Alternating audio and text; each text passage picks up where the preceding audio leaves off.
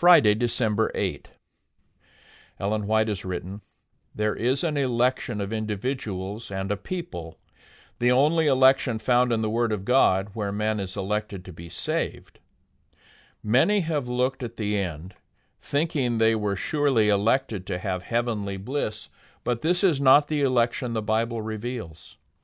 Man is elected to work out his own salvation with fear and trembling. He is elected to put on the armor, to fight the good fight of faith. He is elected to use the means God has placed within his reach to war against every unholy lust, while Satan is playing the game of life for his soul. He is elected to watch unto prayer, to search the Scriptures, and to avoid entering into temptation.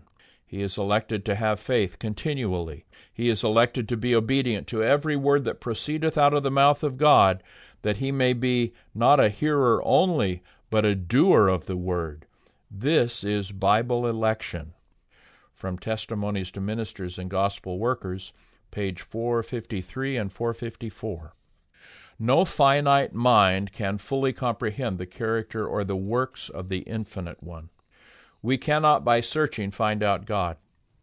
To minds the strongest and most highly cultured, as well as to the weakest and most ignorant, that holy being must remain clothed in mystery. But though clouds and darkness are round about him, righteousness and judgment are the foundation of his throne. Psalm 97, verse 2. We can so far comprehend his dealing with us as to discern boundless mercy united to infinite power. We can understand as much of His purposes as we are capable of comprehending. Beyond this, we may still trust the hand that is omnipotent, the heart that is full of love. From the book Education, page 169. Questions for discussion. Number one, some Christians teach that even before we were born, God chose some to be saved and some to be lost.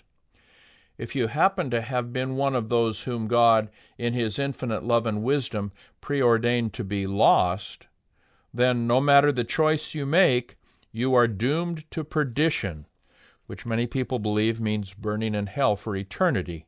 In other words, through no choice of our own, but only through God's providence, some are predestined to live without a saving relationship with Jesus here in this life only to spend the next one burning forever in the fires of hell.